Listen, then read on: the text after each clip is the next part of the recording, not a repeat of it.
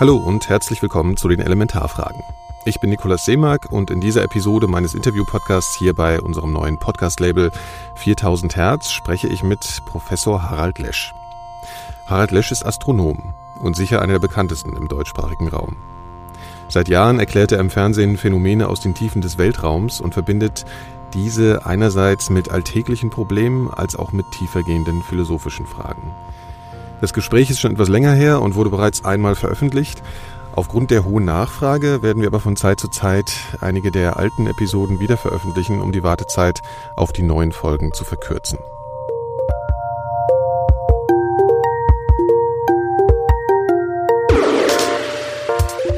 Also, herzlich willkommen bei den Elementarfragen und schönen guten Tag, Herr Professor Lesch. Wir sind äh, ja hier in der Sternwarte in München. Wie lebt sich denn als ursprünglicher Hesse in, in Bayern? also ich habe so lange im Rheinland gelebt, dass ich antworten würde, es ist fürchterlich, aber es geht. Nein, nein, es ist eigentlich ganz, nach 15 Jahren sind die schlimmsten Einbürgerungsschwierigkeiten, hat man hinter sich. Mhm. Man kauft nicht mehr ein mit den Worten, ich hätte guten Morgen, ich hätte gern ein paar Brötchen, sondern sagt Grüß Gott, mhm. ein paar Semmeln. Und wenn man mit dem Wort Bastjo früher nichts anfangen konnte, dann wusste man schon, oder Eus, das berühmte Eus, äh, wo man, äh, sagen wir mal, unter anderen Umständen gefragt wird, ist das alles? Möchten Sie noch irgendwas? Ist das alles? Heißt es in Bayern einfach nur Eus? Also es ist eine sehr verkürzte Kommunikationsform, manchmal. Mhm. Aber das ist inzwischen alles vorbei. Beziehungsweise ich habe mich eben auch angepasst. Wenn man mich fragt, ob es alles ist, sage ich schon und dann passt's. Ähm, eine Sternwarte stellt man sich ja manchmal so vor wie, wie aus einem Jules Verne-Roman, also mit, mhm. mit großen Teleskopen und allerlei mhm. spannenden Gerätschaften. Inwiefern ja. ist das eine zu romantische äh, Vorstellung? Ähm, ja, und was passiert an der Sternwarte eigentlich? Also wenn Sie hier um diese Uhrzeit durch das Institut gehen, sehen Sie lauter Menschen, die vor Bildschirmen sitzen. Mhm. Also Astronomie ist also ein Teil der Physik, vor allen Dingen heute, sagen wir mal, verschärfte elektronische Datenverarbeitung dass jemand noch selber nachts unterm Teleskop liegt, quasi. Also das Okular ans Auge führt und da ein Himmelsobjekt mit bloßem Auge oder mit der Verlängerung des Auges beobachtet, das ist wirklich nur was für, für Romantiker. Das machen die Amateure, die machen das inzwischen auch kaum noch, weil die haben inzwischen auch elektronisches Gerät hinter den Teleskopen. Hm. Wir haben jetzt hier auf dem Gelände noch einen Positionskreis, also für die Astrometrie, das heißt für die Ortsbestimmung von Sternen. Das ist auch noch benutzt worden, bis der wunderbare Kollege Felix Schmeidler vor einigen Jahren gestorben ist. Und der hat also, der ist wirklich noch mit der mechanischen Uhr zum Teleskop gegangen, hat dann nachts unter diesem äh, Teleskop gelegen und hat einfach nur die Position eines Sternes zu einer bestimmten Uhrzeit bestimmt. Mhm. Und wenn man das über lange Jahre macht, dann kann man ähm, die Eigenbewegung eines Sterns er, errechnen aus den Beobachtungen. Also ist ja klar, der Himmel dreht sich. Wir mhm. wissen natürlich, dass die Erde sich dreht, aber der Himmel dreht sich um uns herum.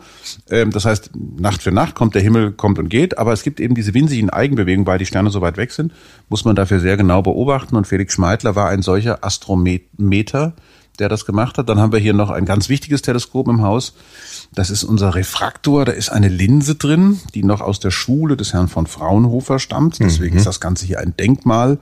Und so wird es uns auch niemals passieren, dass wir irgendwohin umziehen müssen, denn am bayerischen Denkmalschutz ist bis jetzt noch jede Veränderung im Universum, glaube ich, gescheitert. Mhm. Ja, das steht hier nebenan, kann das sein? Das hat so eine Kuppel. Genau, genau, genau. Das ist ein Denkmal, ist ein ganz, also ist ein ganz, ganz wichtiges Gerät, war zu seiner Zeit sogar für einige Monate der größte Refraktor der Welt. Mhm. Ähm, Was heißt Refraktor? Refraktor ist ein wirkliches Linsenteleskop im Gegensatz zu einem Reflektor, mhm. wo also das Licht reinfällt, dann über einen Spiegel auf eine Linse, auf einen weiteren Spiegel gebracht wird und dann erst durchs Okular gejagt wird. Das sind also diese Refraktoren, die hat man irgendwann aufgehört, weil die Linsen zu groß wurden, die wurden zu schwer, die sind dann gebrochen. Deswegen sind die meisten Teleskope von der größeren Sorte, mhm. äh, von denen jetzt ja gleich die Rede sein wird, wenn es um die Meterklasse geht, 10 Meterklasse, vielleicht sogar 40 Meterklasse, meine Güte, das sind natürlich Spiegel.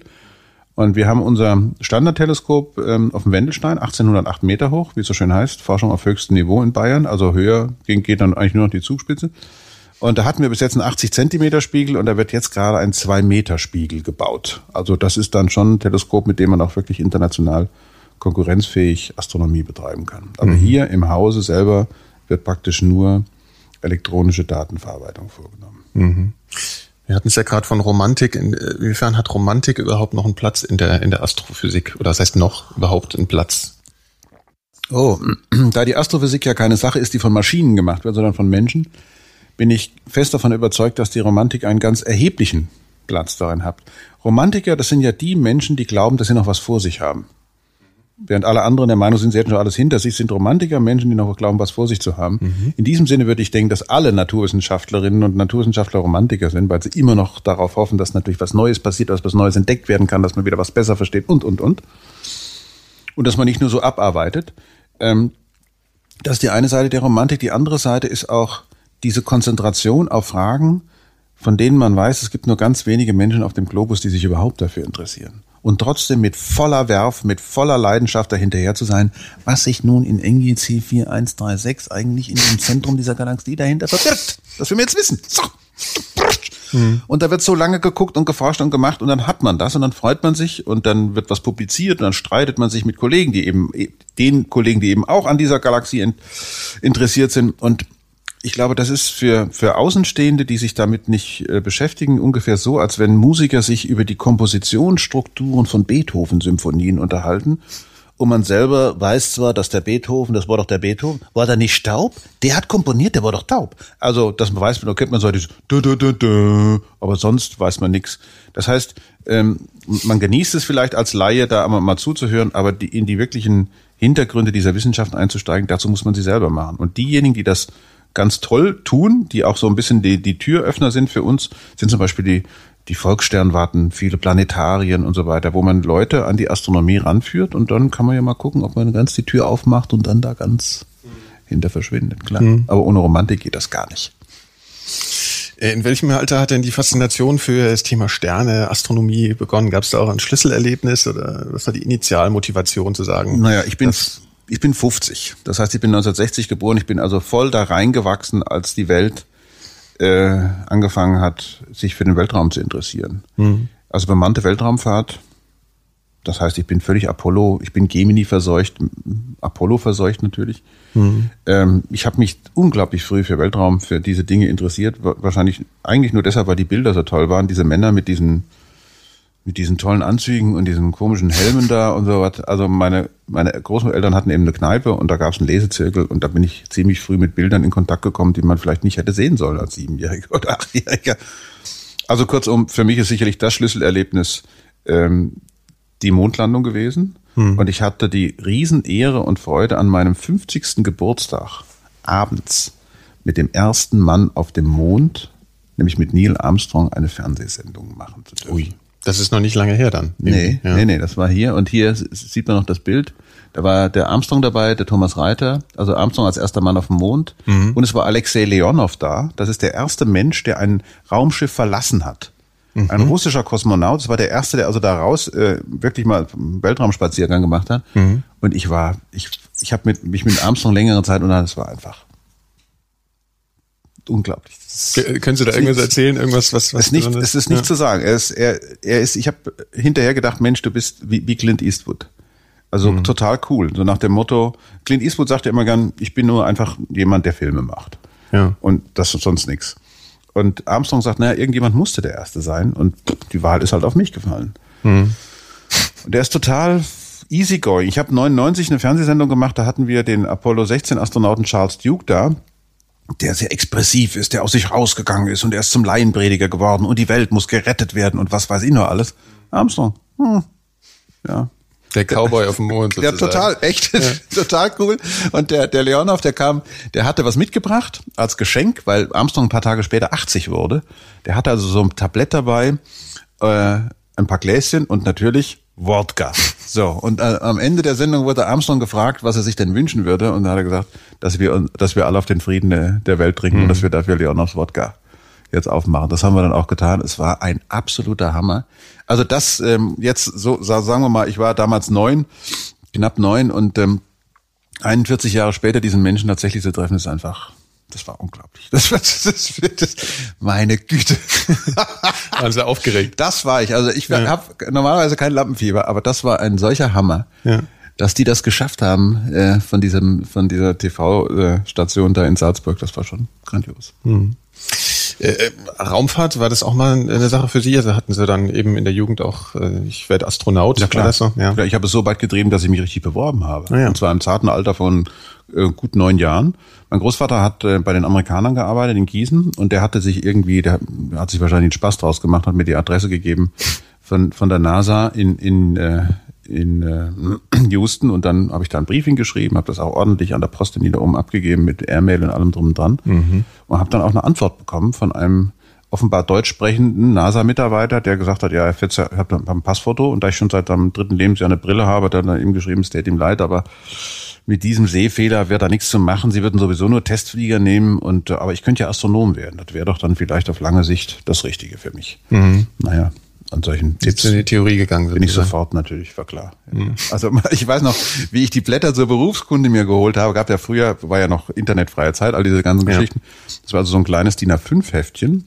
Ich nie vergessen, oben weiß, unten orange, Astronom. Wie das zu Hause einflog, haben meine Eltern gedacht, der Junge hat nicht mehr alle Tassen im Schrank. Ja, das war nicht so auf dem Schirm vielleicht. Ähm, hat in Science Fiction eine Rolle gespielt, auch in der Jugendzeit. Wurden Sie da inspiriert? Haben Sie auf meine Tür geguckt? Haben Sie gesehen, was da hängt? Nee. Also auf Von der, innen, der, auf der Außenseite. Nee. Auf der Außenseite. Nee. Periodan. Ich habe das Ah. Schlimmste gelesen, was man überhaupt. Also letztlich ver- verdanke ich das einfach einem, einem alten Schulkollegen. Der hat die irgendwann mal mitgebracht und der hat mich dann infiziert. Mhm. Naja, und so bin ich also, sagen wir mal, so die ersten 2000 Romane habe ich dann schon in komplett So viel gibt's da schon. ja, gibt viel mehr. Inzwischen gibt es viel mehr. Da gab's ja, gibt's ja auch Bücher und so weiter. Aber das Wichtige an Perirodan war der Perirodan Report, der alle vier Wochen erschien. Ähm, Das war also in die Heftchen eingeklebt in der Mitte und das waren so Nachrichten von Neutronen, Sternen, schwarzen Löchern, Kosmologie, relativistisch und bap, bap, bap. Ja, Also echte Nachrichten. Ja, ja, das war, und das war richtig gut. Ich gucke gerade, habe ich irgendwas davon? Nee, ich habe die alten Schwarten habe ich zu Hause. Da gibt's nämlich ein Buch, das heißt Die Physik der Sterne, das habe ich gekauft, da war ich 14 oder 15. Ähm, in der Deutschen Demokratischen Republik gab es ja solche unglaublich tollen Bücher über Astronomie und Physik, die waren ja irre. Ich weiß nicht, wie es Ihnen gegangen ist, aber wir haben alle diese, diese Physikbücher aus der, aus der DDR gehabt, die Mathebücher und, und Astronomiebücher. Und eins davon, das ging um schwarze Löcher und Neutronensterne. Und das habe ich nur gekauft, weil es bei Perirodan empfohlen worden ist. Und das habe ich heute noch zu Hause. Und wenn ich eine Vorlesung über schwarze Löcher und Neutronensterne halte, dann nehme ich erstmal die Kapitel von diesen Büchern. Immer noch. Fantastisch. Ja, es ist, also, naja, das ist eben schwer und die haben das, die Russen und e- eben damals die, die äh, Kolleginnen und Kollegen aus, aus der DDR, die haben das unglaublich gut didaktisch aufbereitet. Äh, und das ist ein ganz anderer Stil als viele der Lehrbücher, die er heute hat. Also der Inhalt ist knochentrocken. Ja. Aber wie sie das gemacht haben, ist einfach erste Klasse. Ja. Gibt's heute noch fiktionale Dinge, die Sie gerne lesen oder, oder ansehen oder? Ja klar. Ja. ja, ja. Also ich bin ein ziemlicher, also ein, ein guter Thriller, der sich ein bisschen damit beschäftigt, wie könnte die Welt aussehen, wenn dies und jenes, sagen wir mal, ein bisschen weiter durchdacht ist oder sowas. Da bin ich immer für zu haben. Ja, ja. Aber nicht so aus dem Bereich Science Fiction jetzt oder, oder, Je nachdem, je nachdem. Also ich habe gestern Abend einen wunderschönen Film gesehen, der hieß K-Pax. Ja, Ja. ja.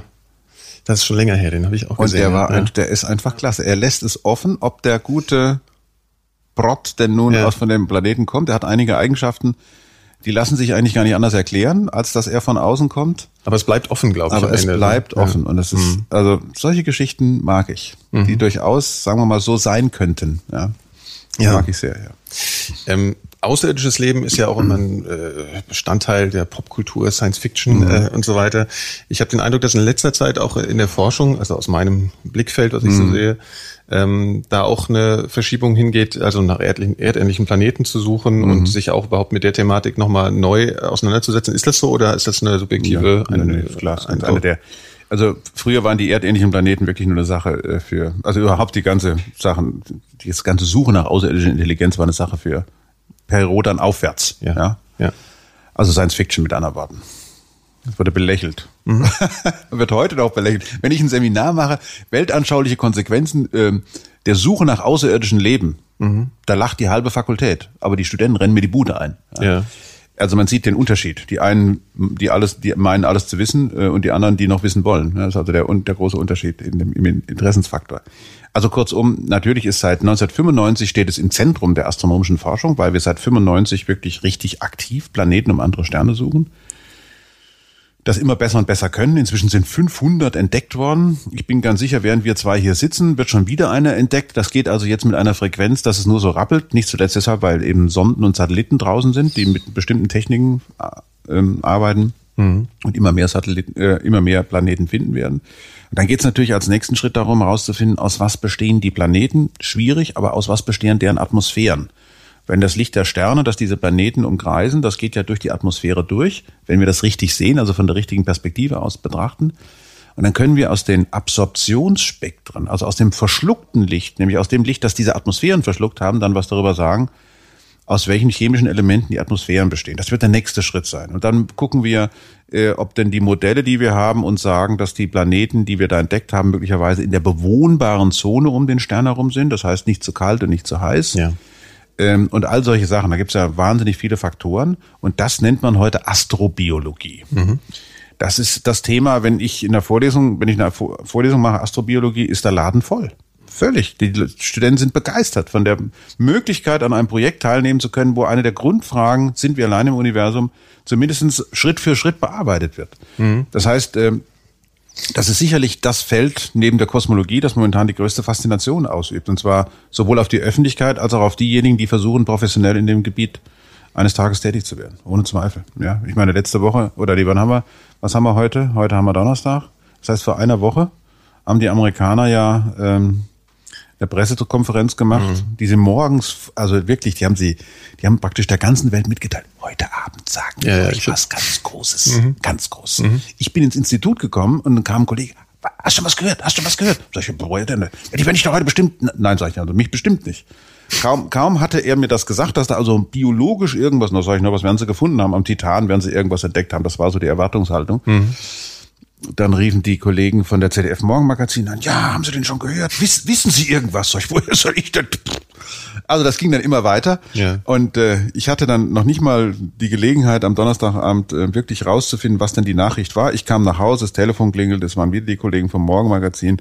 Was sagen Sie denn jetzt dazu? Ich sage, was ist denn die Nachricht? Ja, die haben einen, einen Einzeller in einem kalifornischen See entdeckt, der statt Phosphorarsen verwendet. Pause bei mir. Ja, und was ist mit Leben auf anderen Planeten? Ja, ist das nicht toll? Und so weiter sage ich, also hören Sie mal, das ist ordentliche Wissenschaft, wunderbar. Ja. Aber da, da, da an dem ganzen Hype, den die NASA da aufgezogen hat, den sie ja letztlich nur deswegen aufzieht, weil sie unter fürchterlichem Kürzungsdruck stehen wird. Mhm. Jetzt schon steht und stehen wird. Mhm. Deswegen muss je, aus jeder kleinen Arsen- und Spitzenhäubchenfliege muss ja direkt ein Riesenelefant gemacht werden. Äh, aber man sieht daran, dass alle darauf reagieren. Und äh, das ist sicherlich das Thema, was sagen wir mal, uns auch am nächsten ist. Weil es geht um etwas, wovon wir als Lebewesen was verstehen. Meinen zu verstehen, von Leben. Ja. Und wir hoffen natürlich, dass es sich vielleicht um kleine Männchen handelt, die auf ihrem Planeten all die Probleme schon gelöst haben, vor denen wir jetzt gerade stehen oder die in Zukunft auf uns zukommen werden. Mhm. Das ist ja immer so die Hoffnung. Also die Begründung äh, für diese Forschung ist eigentlich auch zu einem großen Teil die, das öffentliche Interesse kann man das so sagen. Also dass, dass die Wissenschaft als, als für sich Begründung, das liegt einfach in unserem Interesse der Menschheit und, und deswegen gucken wir da so genau nach. Genau, genau. Ja. ja. Und das hat natürlich auch ein, ein inhärent erkenntnistheoretisches äh, also einen erkenntnistheoretischen Kern. Es geht hier nämlich um die Frage, ob die Naturgesetze, die wir von der Erde kennen, überall im Universum gültig sind. Mhm. Bei den physikalischen Gesetzmäßigkeiten sind wir da schon ziemlich sicher. Die nächste Ebene wäre jetzt herauszufinden, ob diese physikalischen Gesetzmäßigkeiten ähnlich wie auf der Erde sich auf anderen Planeten ebenfalls zu solchen Prozessketten äh, vernetzen können, die dann zu Lebewesen führen. Wir wollen ja hier noch nicht von Dackeln, Regenwürmern und was anderem reden oder gar intelligent. Wäre übrigens eine schöne Nachricht gewesen, äh, wenn die NASA gesagt hätte am Donnerstagabend intelligente Lebewesen auf dem Planeten Erde entdeckt. ja. ja, nach der Entscheidung von der FIFA in 2022 in Katar bei 45 Grad Außentemperatur. Die Lässt WM würde, ich, würde ich sagen, und da niemand von den Regierungschefs dieser Länder gesagt hat, diese 24 Männer müssen sofort eingesperrt werden, müssen sofort in eine geschlossene Anstalt. Warum kann man die nicht nach Guantanamo sperren? Ich meine, was die da anrichten, ist ja das Klima, ist Klimaterrorismus, der das ja. da gemacht wird, weil 24 erwachsene Männer entscheiden sowas. Mhm. Also wenn ein Außerirdischer von dieser Entscheidung hört, der kann nur sagen, Menschenskinder, der arme Planet. Mit, von, mhm. von was für einer Spezies ist denn der da befallen? Mhm. Also natürlich gibt es äh, dieses öffentliche Interesse, aber auf der anderen Seite eben auch tatsächlich immer wieder diesen, diesen, dieses fortlaufende Programm, Ist das, was wir hier von unserem Planeten kennen, der Normalfall im Universum? Sind wir eine Ausnahme? Wenn wir eine Ausnahme sind, zu welcher Klasse von Ausnahmen gehören wir? Sind wir also ich meine, Stephen Hawking hat mal gesagt, äh, wir sind sicherlich nicht allein im Universum, dann wäre eine riesen Platzverschwendung.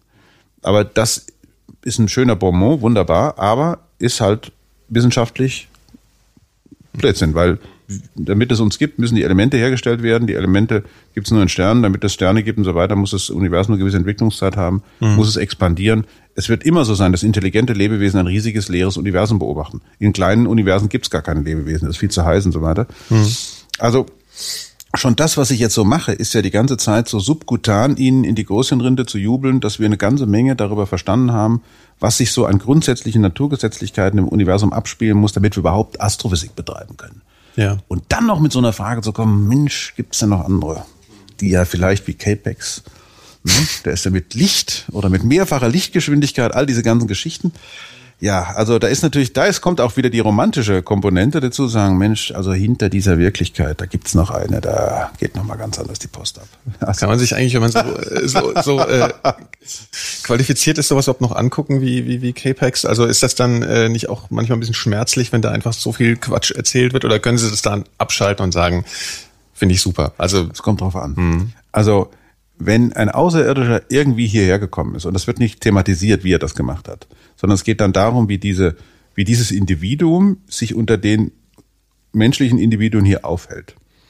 Dann ist das ja eine andere Ebene der Auseinandersetzung. Hm. Wenn aber dann genau gezeigt wird, wie also irgendwie ein Raumschiff hierher kommt und so weiter und so weiter, ich will da Filme gar nicht weiter nennen, äh, und was weiß ich, da gibt es einen wunderbaren Film, der so wunderbar nicht ist, aber ein großer Erfolg gewesen ist, wo also ein Riesenraumschiff in die Nähe der Erde kommt, auf einer geostationären Bahn, hat ein Viertel Mondmasse.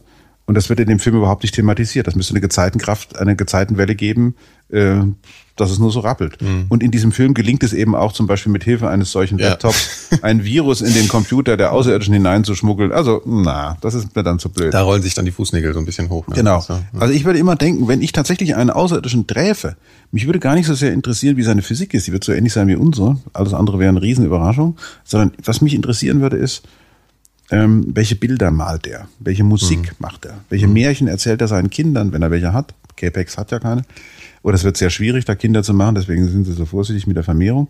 Und ähm, vor allen Dingen, an welche Götter er glaubt. Was hat er für eine Vorstellung von Transzendenz? Gibt es für den irgendwas, was über die Welt hinausgeht oder ist das Thema für ihn durch? Was, ist, mhm. was bedeutet für ihn Gerechtigkeit? Mhm. Gut sein? Was ist Wahrheit für ihn? Alles das, was uns Menschen ja auch auszeichnet vor dieser ganzen Natur mit ihren Naturgesetzlichkeiten, das ist das, was mich an Filmen oder an Romanen interessiert. Mhm. Und jetzt müssen wir kurz stoppen, bis das Telefon ja. klingelt. Ja.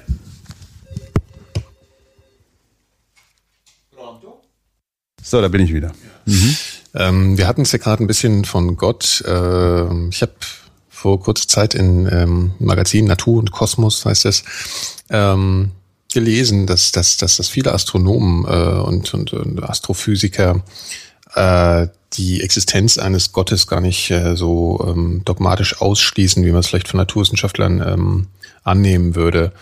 Mhm. Äh. Also die sich auch so äh, sehen, dass sie, dass sie die, die, die Schöpfung sozusagen mit ihrer Forschung entschlüsseln. Ähm, mhm. Was haben Sie dafür mhm. Gedanken dazu. Physik ist eine gottfreie Angelegenheit. Nicht notwendigerweise gottlos, aber gottfrei. Das heißt, in unseren Gleichungen steckt kein Gottesterm drin. Ist aber in diesem Sinne auch hoffnungsfrei, sinnfrei. Es ist hoffentlich nicht hoffnungslos und sinnlos. Man muss achten immer auf den Unterschied. Mhm.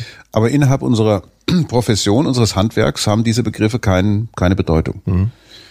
Das wird natürlich anders in dem Moment, wo man auf die Ebene geht, wo man sagt, okay, was bedeuten jetzt diese wissenschaftlichen Erkenntnisse für mich als Mensch oder für uns als Menschen? Mhm. Sagt uns das was?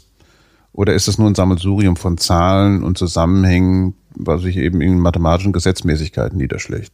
Und da beginnt dann das, was man Hermeneutik nennt, also wie deute ich den, was da um mich herum vorgeht. Und man kann das vielleicht ein bisschen damit vergleichen, wenn die Natur ein Text ist, dann ist die Physik sowas wie die Wissenschaft, die überprüft, ob denn auch die grammatischen Regeln, grammatikalischen Regeln eingehalten worden sind, ob die Zeichensetzung richtig ist, Groß- und Kleinschreibung und so weiter. Ja. Und äh, was aber dieser Text zu bedeuten hat, beziehungsweise was zwischen den Zeilen steht, wenn es denn einen Autor gibt, das ist nicht Gegenstand der physikalischen oder naturwissenschaftlichen Forschung. Das heißt, wenn Naturwissenschaftler sich über Gott auslassen, dann sollten sie immer dieses schöne Schild, was es früher in Berlin gab, You are leaving the American sector, sollten sie immer so ein Schild vor sich halten, You are leaving uh, the, for, for example, the physical sector of the universe. Mhm. Von nun an reden wir auf anderer Ebene mit anderen Zielsetzungen auch. Ähm, die Hypothese, dass Gott existiert, ist nicht zu beweisen. Wie Kant es gesagt hat, die Hypothese, dass Gott nicht existiert, ist auch nicht zu beweisen. Die Frage ist, was, was hätte man, was, was wäre der Vorteil, mit so einer transzendenten Vorstellung zu arbeiten. Für viele, die machen ja dann auch keinen Unterschied zwischen Religion und Kirche. Mhm. Für die sind, die sind eigentlich eher gegen Kirche als gegen Religion. Mhm. Der überwiegende Teil der Bevölkerung ist nach wie vor durchaus an transzendenten Themen sehr interessiert. Aber sie wollen keinen mit der Amtskirche, mit den Amtskirchen nichts zu tun haben. Auch nicht mit den Regularien, die dazugehören. Und ähm, insofern ist das Thema halt immer so ein bisschen komisch besetzt. Also reden wir jetzt über Gott oder reden wir über die Kirche? Gott wäre zum Beispiel eine Hypothese, über die sich reden ließe, wenn es darum geht, sich zu fragen, Mensch, ich bin so wohl aufgehoben in dieser Welt. Ähm, ist das alles Zufall? Mhm. Also ist das alles nur so eine mhm. Raum, mhm. Zeitschwankung des Anfangs gewesen oder war das gewollt? Ja. Und das ist halt das, unser, unser großes Problem, vor dem wir stehen mit unserem Erkenntnisvermögen, mit unserem Gehirn ist, dass wir jede Aussage verneinen können. Wenn ich zum Beispiel sage, das ist der Anfang, können Sie sofort fragen, was war davor? Ja. Das ist eine wunderbare Verneinung. Primich geht ganz klasse hin. Ja, und ähm, da steckt man dann halt gleich mitten in der griechischen Philosophie. Aristoteles hat das das Problem des unbewegten Erstbewegers genannt. Äh, rein logisch, von der logischen Seite her würde man sagen, es handelt sich um einen infiniten Regress. Ich kann immer weiter und weiter und weiter fragen, kommen kein Ende. Ein dogmatischer Abschluss für solche Fragestellungen ist dann die Hypothese von Gott für die Entstehung des Universums, für ja. die Entstehung von Leben und so weiter. Ähm, das liegt ein bisschen an der logischen Struktur unseres Universums offenbar. Nach allem, so wie wir es erleben, hm, scheint sich Materie, wenn sie sich denn so intelligente Lebewesen strukturiert, tatsächlich auf so eine zweiwertige Logik einzulassen. Ja-Nein-Aussagen. Sieht man auch daran, dass wir heutzutage über künstliche Intelligenz nachdenken im Zusammenhang mit digitalen Maschinen.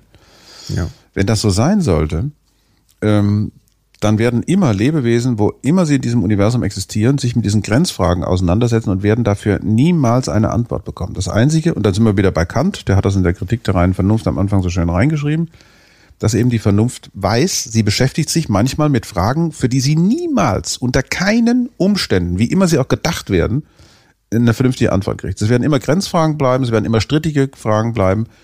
Aber Kant hat eben darauf hingewiesen, bei dieser Untersuchung dieser Grenzen stellt man fest, dass wir gewisse Instrumente zur Verfügung haben, um unsere Erkenntnis zu überprüfen. Ja. ja? Und äh, da ich eben auch Philosophie unterrichte, versuche ich meinen Studenten vor allen Dingen immer wieder beides klar zu machen. Guckt euch an, wie wir Physik betreiben und warum Physik so extrem erfolgreich ist. Weil sie zum Beispiel unter anderem so bescheiden ist, äh, auf metaphysische Fragestellungen zu verzichten. Ja, aber du, zu reduzieren. Genau. Ja, ja. Aber du als Mensch willst natürlich nicht nur das, was die Physik dir anbietet, du willst mehr. Das mhm. Naturbild ist eine Sache. Das ist das, was die Naturwissenschaften anbieten. Ein Weltbild kommt wo ganz anders her. Das kommt mhm. aus unseren Erfahrungen, aus unseren Hoffnungen, Visionen, Träumen und so weiter. Das alles wird da irgendwie reingewoben in die naturwissenschaftlichen Erkenntnisse. Für die einen ist es ganz klar, diese Welt, so wie sie ist, da gibt's keinen Gott. Für die anderen ist völlig klar, natürlich gibt's Gott. Völlig logisch. Wie oft bin ich schon getragen worden, werden die sagen, in, in Situationen, wo es mhm. mir besonders gut ging oder besonders schlecht ging, aber Gott ist für die eine, eine These, um die sie gar nicht rumkommen. Zu dieser zweiten Sorte gehöre ich auch. Ja, ich bin ganz klar, ich bin Protestant von Scheidel bis zur Sohle und könnte mir gar nicht vorstellen äh, oder habe immer große Schwierigkeiten, dass jemand äh, nicht mit dieser Hypothese arbeitet. Aber gut, wurscht.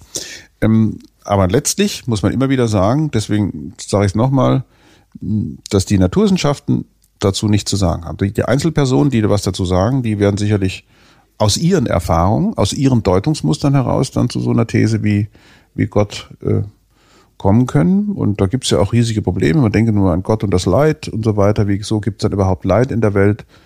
Und ähm, das Interessante sind, dass all diese Fragestellungen für mich als Hochschullehrer immer wieder eine ideale Plattform sind, um Studenten reinzuholen und ihnen praktisch das Schild vorzuhalten, benutze deinen Verstand.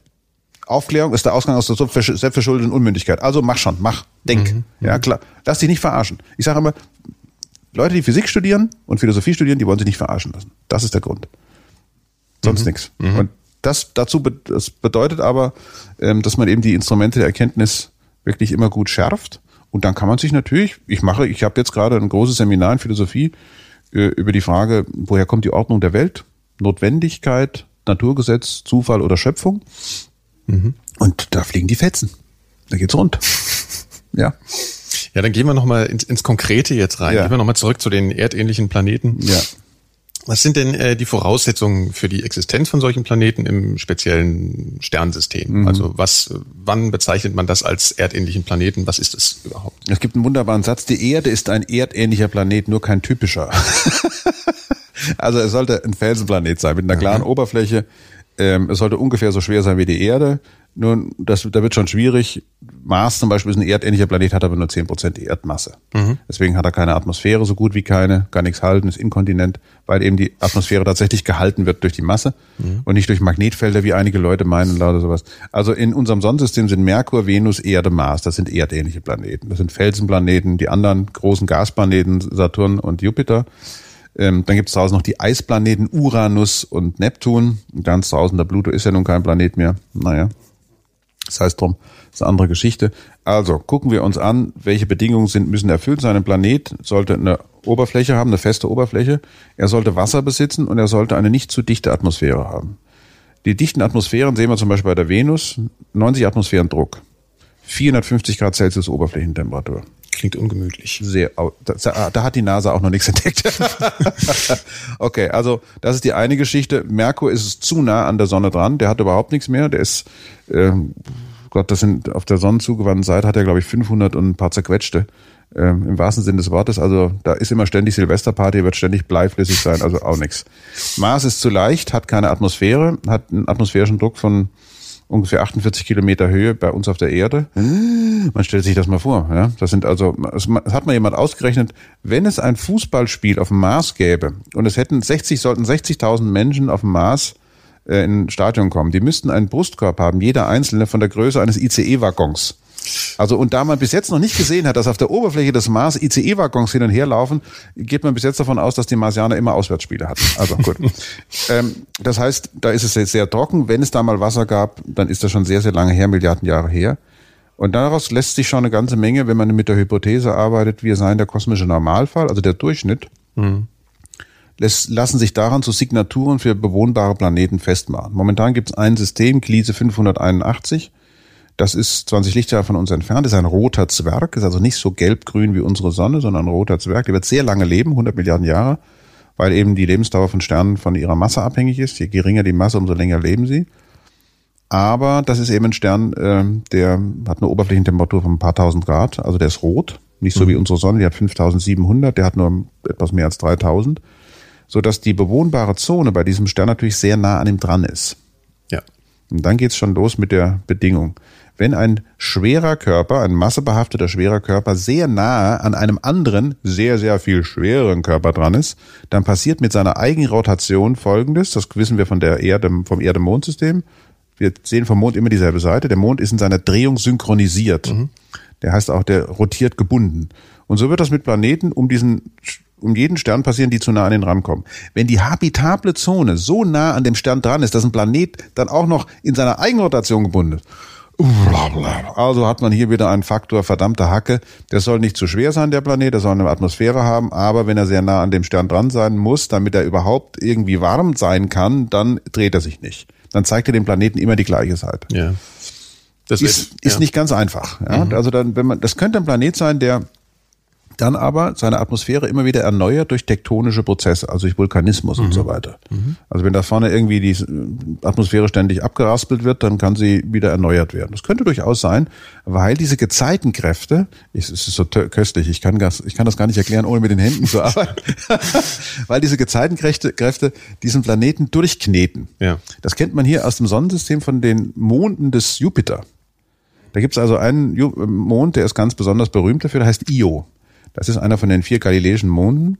Und der, der ist, wird von dem Jupiter, der immerhin 317 mal schwerer ist als die Erde, doppelt so schwer wie alle anderen Planeten zusammen, der wird von der Gezeitenkraft des Jupiter derartig durchgeknetet, dass der im Innern richtig flüssig geblieben ist. Und das mhm. ist der vulkanisch aktivste Körper im ganzen Sonnensystem.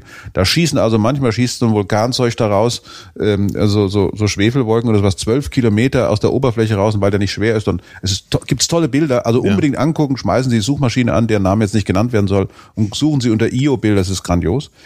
Also das ist zum Beispiel dann wieder so eine Vernetzung äh, von Gezeitenkräften, Sternentyp und so weiter. Also da gibt es eine ganze Reihe von Sachen. Und inzwischen äh, meine Güte, ich würde sagen, es gibt so 17 oder 18 astrophysikalische Faktoren, die äh, man da ziemlich genau untersucht. Ja. Mhm. Das waren jetzt nur die elementarsten, aber wir sind ja, hier bei Elementarfragen. So sieht's genau. aus, genau.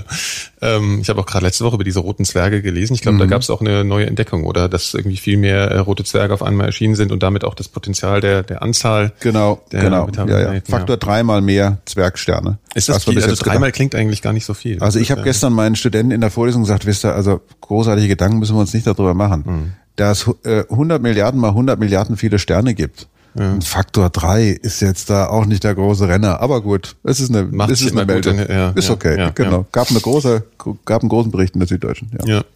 Was wissen wir denn über unsere direkte kosmische Nachbarschaft diesbezüglich? Also wie nah können solche habitablen Planeten der, der Erde sein? Also ich, außerhalb unseres Sonnensystems natürlich, also die Milchstraße. Ja. Was sind dafür, weiß man da, irgendwie kann man, gibt es da eine Einheit? Naja, momentan würde man, hat man lauter M-Zwerge, die man gerne anschaut, weil die sehr lange, also man hat viele M-Zwerge, so muss man sagen. Mhm. Angefangen hat man mit G-Stern. G-Stern ist sowas wie unsere Sonne, eine Sonnenmasse, kann man sich gut merken. Die Sonne ist ein guter Stern. G für Good Star. Mhm. Und ähm, die M-Zwerge sind halt, fast würde ich sagen, Mad Stars. Also das stimmt natürlich nicht. Die M-Zwerge sind eben sehr kleine äh, oder viel kleiner als die Sonne, haben deswegen eine geringere Leuchtkraft, haben deswegen aber auch eine viel längere Lebensdauer und eine viel geringere Oberflächentemperatur. Man rechnet damit, dass man so, sagen wir mal, innerhalb von 100 bis 200 Lichtjahren Radius von der Sonne könnten vielleicht so 50 oder 60 von diesen Objekten sein, wo es Planeten geben könnte, die belebt sind, aber auch weiter hinaus könnten könnte es noch. Also momentan ist es so, es gibt auch da mh, hm, so eine Einschränkung für die Milchstraße. Man spricht da vom galaktischen Grüngürtel, weil im Innern der Milchstraße ist die Sterndichte zu hoch, als dass die Sterne dort nennenswert Planeten haben könnten. Beziehungsweise wenn sie Planeten haben und es fliegt ein Stern in naher Nachbarschaft an diesem System vorbei, werden die Planetensysteme zerstört. Mhm. Das ist die eine Seite. Die andere Seite ist, wenn man in der galaktischen Scheibe sehr weit rauskommt, hat man nicht genügend schwere Elemente, um Planeten zu machen. Mhm. Denn es gibt ein interessantes Ergebnis der ganzen Planetensucherei. Man findet Planeten nur um Sterne herum, deren Häufigkeit an schweren Elementen mindestens so hoch ist wie die der Sonne, meistens höher. Mhm. Und die, die Häufigkeit an schweren Elementen hat was mit dem Alter zu tun. Okay. Je, je mehr schwere Elemente da sind, in der Scheibe zumindest, umso jünger ist der Stern. Deswegen gibt es die Hypothese von der Rare Earth, von der seltenen Erde dass die meisten Sterne im Universum gemacht worden sind in der frühen Phase, da gab es noch gar nicht genügend schwere Elemente für Felsenplaneten. Und dass erst jetzt, vielleicht seit neun, seit, vier Milliarden Jahren, es überhaupt in der Milchstraße erst die Möglichkeit gibt, dass es Planeten gibt. Und damit, das würde auch erklären, warum uns noch keiner besucht hat. Weil wir zu den Ersten gehören. Die anderen sind ja noch Pioniere. gar nicht so, ja, wir sind die Pioniere, ja, ja. genau. Mhm. Die jungen Pioniere, wir sind das, genau, ja. Und, äh, naja, also das ist eine Hypothese. Äh, die vor allen Dingen auch ein bisschen versucht klarzumachen, warum wir noch keinen Besuch gehabt haben bis jetzt. Denn wenn es die anderen gegeben hat und sie hätten sich weiterentwickelt und wären also ein paar Millionen Jahre in ihrer technologischen Entwicklung weiter, dann hätten sie doch auch anfangen müssen, den interstellaren Raum zu kolonisieren, etc. etc. Mhm. Und die Tatsache, dass sie noch nicht da sind, daraus schloss man früher, es gibt sie nicht. Das war ja. eine Schlussfolgerung. Ja. Also letztlich muss man sagen, wir, wir rechnen damit, sagen wir mal, in den nächsten 20 Jahren, ähm, tatsächlich eine Erde zu finden oder einen Planeten in der Nähe zu finden, der erdähnliche Eigenschaften besitzt. Also nah genug dran ist, eine Atmosphäre hat aus Stickstoff, vielleicht aus Sauerstoff. Das wird schwierig, aber mhm. könnte sein. Also Kohlendioxid muss man finden. Naja, wollen wir mal gucken. Ich bin da gute Hoffnung, mhm. wie immer. Romantiker. Äh, für mich als Nicht-Naturwissenschaftler äh, ist so ein bisschen schwer zu verstehen, warum Leben überhaupt an eine Erdähnlichkeit gebunden ist. Mhm. Es ist nicht vorstellbar, dass das auf völlig, unter völlig anderen Bedingungen mhm. Leben und intelligente oder Zivilisation entsteht. Oder? Klar. Ja. Die Frage ist nur, wie, wie entdecken Sie das? Würden Sie zum Beispiel herausfinden, dass die Alpen ein Lebewesen sind? Könnte ja sein. Mhm. Und zwar aus folgendem Grund. Wenn man im Periodensystem der Elemente, das übrigens keine, keine Lücken mehr hat, wir kennen alle atomaren Bestandteile des Universums, Wir müssen ja inzwischen sogar Experimente machen, um noch größere Elemente künstlich zu erzeugen. Die zerfallen aber alle. Aber alle stabilen kennen wir. Und wenn man sich im Periodensystem der Elemente das anschaut, dann findet man heraus, es gibt ein weiteres Element, das Kettenmoleküle macht. Und das ist Silizium anstelle von Kohlenstoff. Mhm. Silizium macht diese Kettenmoleküle aber nur bei sehr, sehr niedrigen Temperaturen. Niedrige Temperaturen, das wissen wir alle von der Kühltruhe, bedeutet, die Chemie ist sehr langsam. Ja.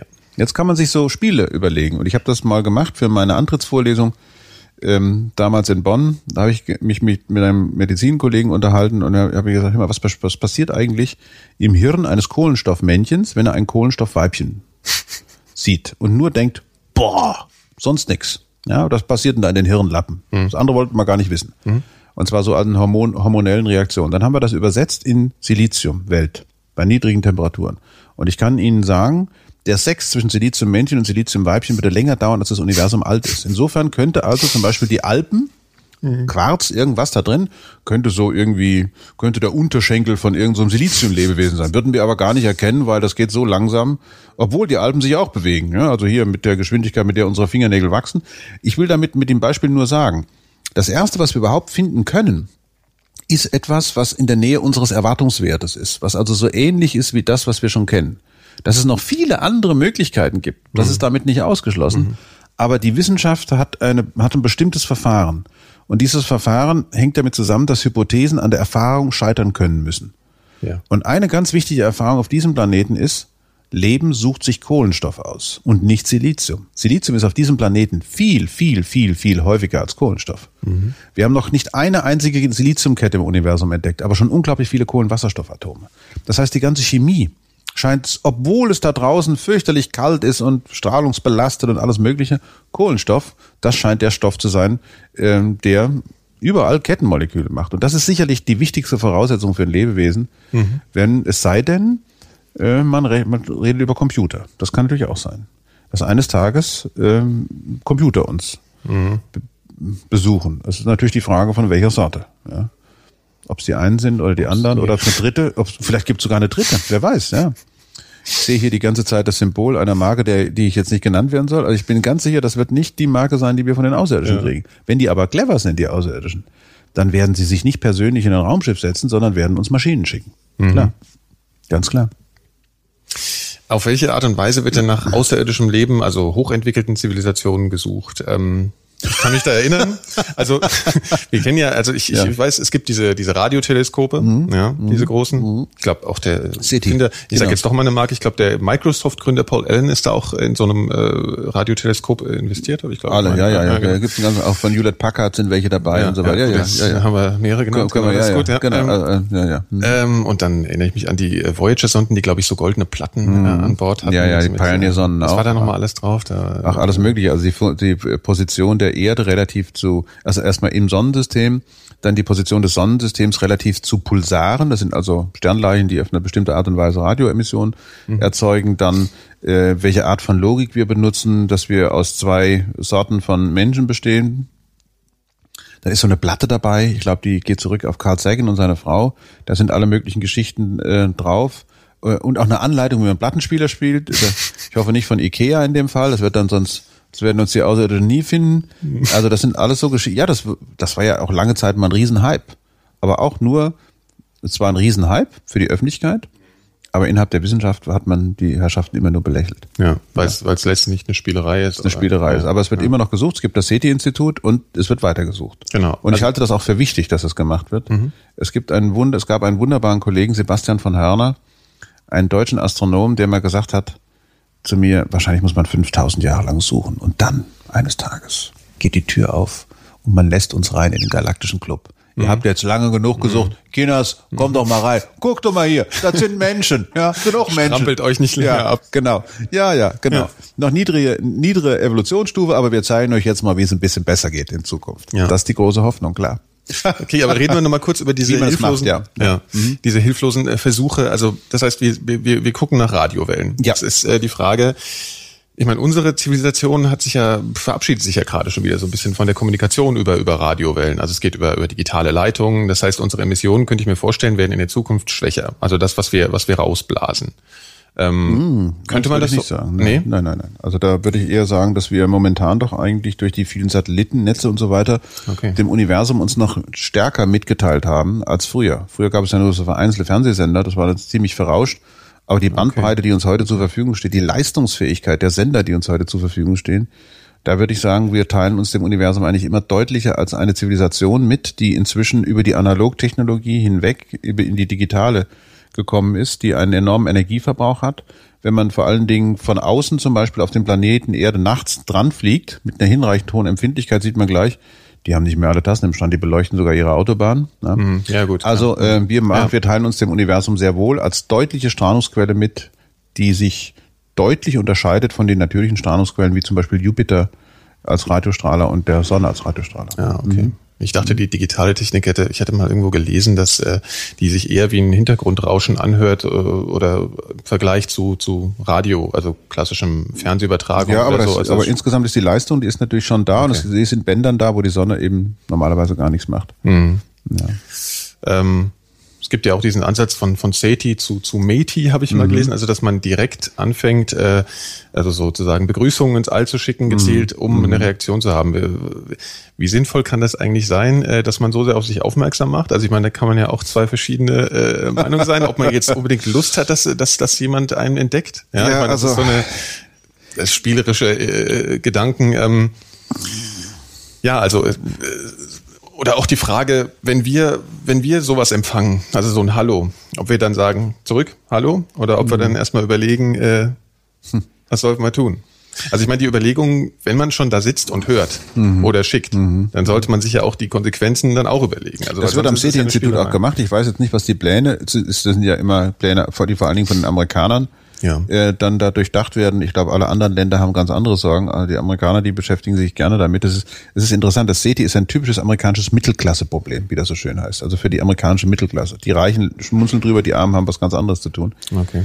Hier werden die Türen zugeschmissen, ne? Hier geht's richtig rund hier. Junge, Junge, Junge, Junge, Junge. Du hast eine Sternwarte. Ja, ja, ja, ja, ähm, in der Philosophievorlesung, wenn mich, wenn, wenn ich so über sowas spräche, dann würde ich sagen, gehen wir doch wieder zurück zur Ausgangshypothese. Die Hypothese war, die Erde ist der kosmische Normalfall. Dann können wir aus der Geschichte der Menschheit auch ablesen, was es bedeutet, ähm, ob es einen Unterschied gibt zwischen Entdeckern und Entdeckten. Mhm.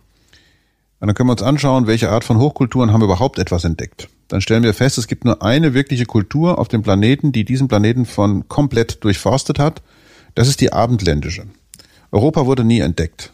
Wenn wir das als den Normalfall nehmen, dann müssen wir uns natürlich tatsächlich die Frage stellen, was haben die Europäer entdeckt und was ist mit den Entdeckten geworden? Die Entdeckten waren meistens die Gelackmeierten. Das heißt, es könnte gar nicht so gut, das heißt, wenn es tatsächlich notwendig ist, für eine außerirdische Intelligenz über ähnliche Eigenschaften zu verfügen wie wir, nämlich über Neugier, über Geldgier, Profitgier und was alles für Gieren dazugehören, Entdeckungslust und so weiter, also diese Janus, diese, die, diese Janus-köpfige äh, Angelegenheit der Neugier. Wenn das so ist, dann wäre es besser, erstmal nicht entdeckt zu werden. Mhm. Dann wäre es überhaupt besser. Man hält sich ganz zurück, damit man bloß nicht auffällt. Dann, dann, denn man muss sich klar darüber sein, wenn es tatsächlich stimmt, dass die Naturgesetze, die wir kennen, überall im Universum gültig sind, dann bedeutet das, wenn jemand mit annähernd Lichtgeschwindigkeit sich bewegen muss, um diese riesigen Distanzen zu äh, einigermaßen ähm, zu schaffen, dann verliert er seine Heimat. Denn die Relativitätstheorie sagt, wenn du dich mit annähernd Lichtgeschwindigkeit bewegst, geht deine Uhr sehr langsam, aber die alle anderen Uhren, nämlich vor allen Dingen die Uhr des Planeten, von dem du kommst, die rasen. Ja. Und äh, du verlierst deine Heimat, du verlierst deine Bekannten, du verlierst alles. Das heißt, der, der Ort, wo du hinfliegst, ist deine neue Heimat. Und zwar egal, ob du, ob das jetzt gute Außerirdische sind oder schlechte, böse oder brutal, irgendwas, die werden auf jeden Fall hier bleiben müssen, weil die haben keine Chance mehr nach Hause zu kommen. Ja. Das hat, hat man ja bei Enterprise schön gelöst, indem man gesagt hat, also wenn überhaupt, dann immer nur mit 50 Prozent Lichtgeschwindigkeit, das macht dann im Monat einen Tag Unterschied aus. Das kriegen wir irgendwie hin. Obwohl auch da ich mir vorstellen kann, dass die Rendezvous, ähm, da werden so sicherlich einige Damen gesagt haben, ich habe jetzt hier zwei Stunden auf dich gewartet. Ja, liebe Leute, ich bin da mal mit 78 Prozent Lichtgeschwindigkeit. Nein, das sind mir keine Ausreden, keine Ausreden, ja. So. Ja. Also was ich damit sagen will, ist, wenn man das mal, sagen wir mal, von dieser erkenntnistheoretischen Seite her betrachtet und dann wieder zurückgeht in die Physik, würde man immer sagen, lass die Finger davon. Mhm. Lass sie davon, denn ähm, es gibt natürlich die tollsten soziologischen Modelle, wie Außerirdische sein können. Ähm, ich, man kennt die Leute nicht. Ich, ich habe mal, ich habe ein Büchlein geschrieben, das heißt, der Außer ist auch nur ein Mensch. Und äh, da geht's dann tatsächlich darum, sich mal zu überlegen, also wenn das alles so ist wie bei uns, dann ist es ja bei denen genauso wie bei uns. Was mhm. heißt denn das dann?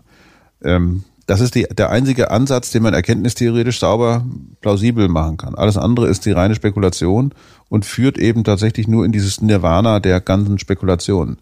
Aber die Hypothese, dass wir der kosmische Durchschnitt sind, damit lässt sich arbeiten und damit lässt, lassen sich auch Suchstrategien vor allen Dingen definieren. Und dann kann immer noch jemand kommen und kann sagen, das kann doch alles ganz anders sein. Das sind die sogenannten Antichauvinisten-Chauvinisten. Die Chauvinisten, von der Chauvinismus, von dem wir gerade gesprochen haben, ist der Kohlenstoff-Chauvinismus. Mhm. Chauvinismus, Chauvinismus Glaube an die Überlegenheit der einen Gruppe. Sind wir in der Physik sicherlich nicht ganz davon unbetroffen. Und ähm, Kohlenstoffchauvinismus heißt, dass eben Kohlenstoff, dass man glaubt, Kohlenstoff ist der wichtige, das hatte ich ja schon gesagt, Kohlenstoff ja. ist der wichtige Stoff. Ja. So, und dann, dann gibt es noch andere Chauvinisten, G-Stern-Chauvinismus wäre ein, dass man sagt, es gehen nur gute Sterne. Inzwischen weiß man, das ist wirklich chauvinistisch, lass uns die M-Sterne mal mitnehmen. Ähm, und es gibt noch viele andere Chauvinismen, die man, aber es gibt eben auch die Leute, die Anti-Chauvinisten, Chauvinisten, die sagen, das könnte alles ganz anders sein. Mhm. Aber das ist keine wissenschaftliche Haltung, weil diese Hypothese, das könnte alles ganz anders sein, die kann ich nicht überprüfen. Ja. Und als kritischer Rationalist würde ich immer sagen, auch so ein Thema muss kritisierbare Hypothesen haben. Das ist die eine Seite. Wenn es sich um metaphysische Konstruktionen handelt, muss es mindestens kritisierbar sein. Es sollte widerspruchsfrei sein.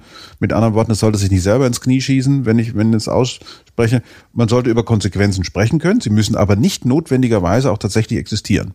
Das ist eine saubere Strukturwissenschaft, wie Philosophie und Mathematik das sein können. Bei der Physik kommt noch was dazu. Da sind die Hypothesen immer empirisch zu überprüfen. Immer. Das heißt, das ist eine schärfe, eine schärfere Kritik. Das Experiment ist die schärfste Waffe, die wir in der Kritik überhaupt zur Verfügung haben. Das ist was ganz anderes als interpretieren. Ich habe die eine Seite gehört, habe die andere Seite gehört. Das Experiment macht eine, trifft eine Entscheidung, wenn es ein gutes Experiment ist und wenn es eine gute Hypothese ist. Und eine gute Hypothese ist eine Hypothese mit wenig Annahmen und deswegen kann man sie leicht überprüfen. Ja. Hypothesen, die immer davon ausgehen, am 29. Februar, Mittwochs und nur wenn Vollmond ist und nur dann, äh, oh, ja. das bringt nichts. Mhm. Ja, und, und ich glaube, genau, das, da liegt auch der Grund, ähm, weshalb wir so erfolgreich sind in der Physik insgesamt. Weil wir uns dieser scharfen, ähm, dieser scharfen Kritik unterziehen, die nirgendwie, die nirgendwo so scharf ist wie bei uns. Und damit gelingt es uns eben auch Theorien zu haben, die Vorhersagen machen. Also über Sachen, die wir überhaupt noch nicht gewusst haben. Während alle anderen Wissenschaften immer Rekonstruktionsmodelle haben. Die können erklären, bei den Geisteswissenschaften sowieso, die müssen das ja sogar, weil es die Innenperspektive ist. Mhm. Also da, hier, hier schaut sich eine Gesellschaft selber an. Sind die Naturwissenschaften ja mehr so diese Prometheus-Leute, die nach vorne gehen. Mhm. Aber außer der Physik können keine anderen äh, Theorien anbieten, die eine Vorhersage machen. Evolutionstheorie ist immer eine postfaktische. Also im Nachhinein wird erklärt, warum etwas nicht funktioniert hat. Mhm. Fliegende Elefanten, ja. so ein wunderbares Beispiel. Es gab mal fliegende Elefanten, wussten sie gar nicht, ne? Nee. Ja, gab es aber mal, aber die waren zu schwer, sind dann alle abgestürzt und konnten sich nicht weiter vermehren. Deswegen findet man auch heute keine mehr. Also das wäre zum Beispiel ein typisches Evolutionsargument. Ja. Oder der kurzsichtige Affe ist nicht unser beider Vorfahre.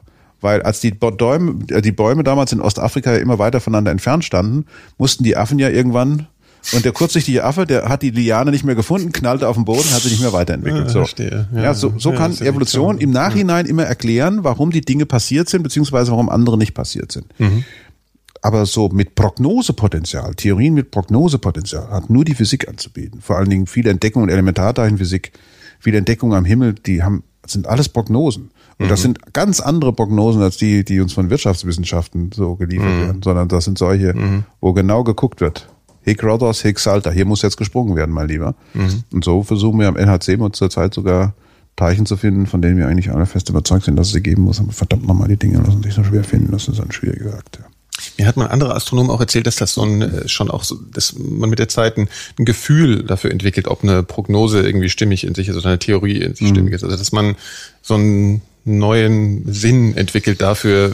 Vielleicht muss es möglichst eben, was Sie sagten, simpel sein, die mhm. Theorie oder mhm. Also können Sie das irgendwie bestätigen? Also oh ja, das, ja, ja, ja. Also es gibt ja, sagen wir mal so die letzten 150 Jahre Physikentwicklung, kann man das ja sehen, das sind ja äh, richtig dicke Straßen gebaut worden, um die man auch nicht mehr rumkommt. Da kann heute keiner mehr sagen, obwohl ich immer wieder Bücher kriege, Relativitätstheorie, alles Schwachsinn, Quantentheorie, können Sie alles vergessen, gucken Sie mein Buch an oder sonst irgendwas. Mhm. Hier sind ja ganz, ganz, ganz große und breite Straßen gemacht worden. Nur es funktioniert ja alles bei uns tatsächlich so, Hypothesen überprüfen durch Experiment. solange das Experiment die Hypothese bestätigt, werden weitere äh, Experimente gemacht, um herauszufinden, wie weit kann diese Hypothese getrieben werden. Das heißt, mhm. was wir machen, ist ja nicht verifizieren, sondern falsifizieren. Mhm. Wir versuchen herauszufinden, ob etwas nicht falsch ist. Das ist was ganz anderes, als wenn man auf der Suche nach Wahrheit ist. Wir versuchen natürlich die Wahrheit, aber unser Erkenntnisgewinn besteht darin, dass wir immer genauer sagen können, was nicht der Fall ist. Mhm. Also ein Ausschlussprinzip. Asymmetrischer Wahrheitsbegriff und so.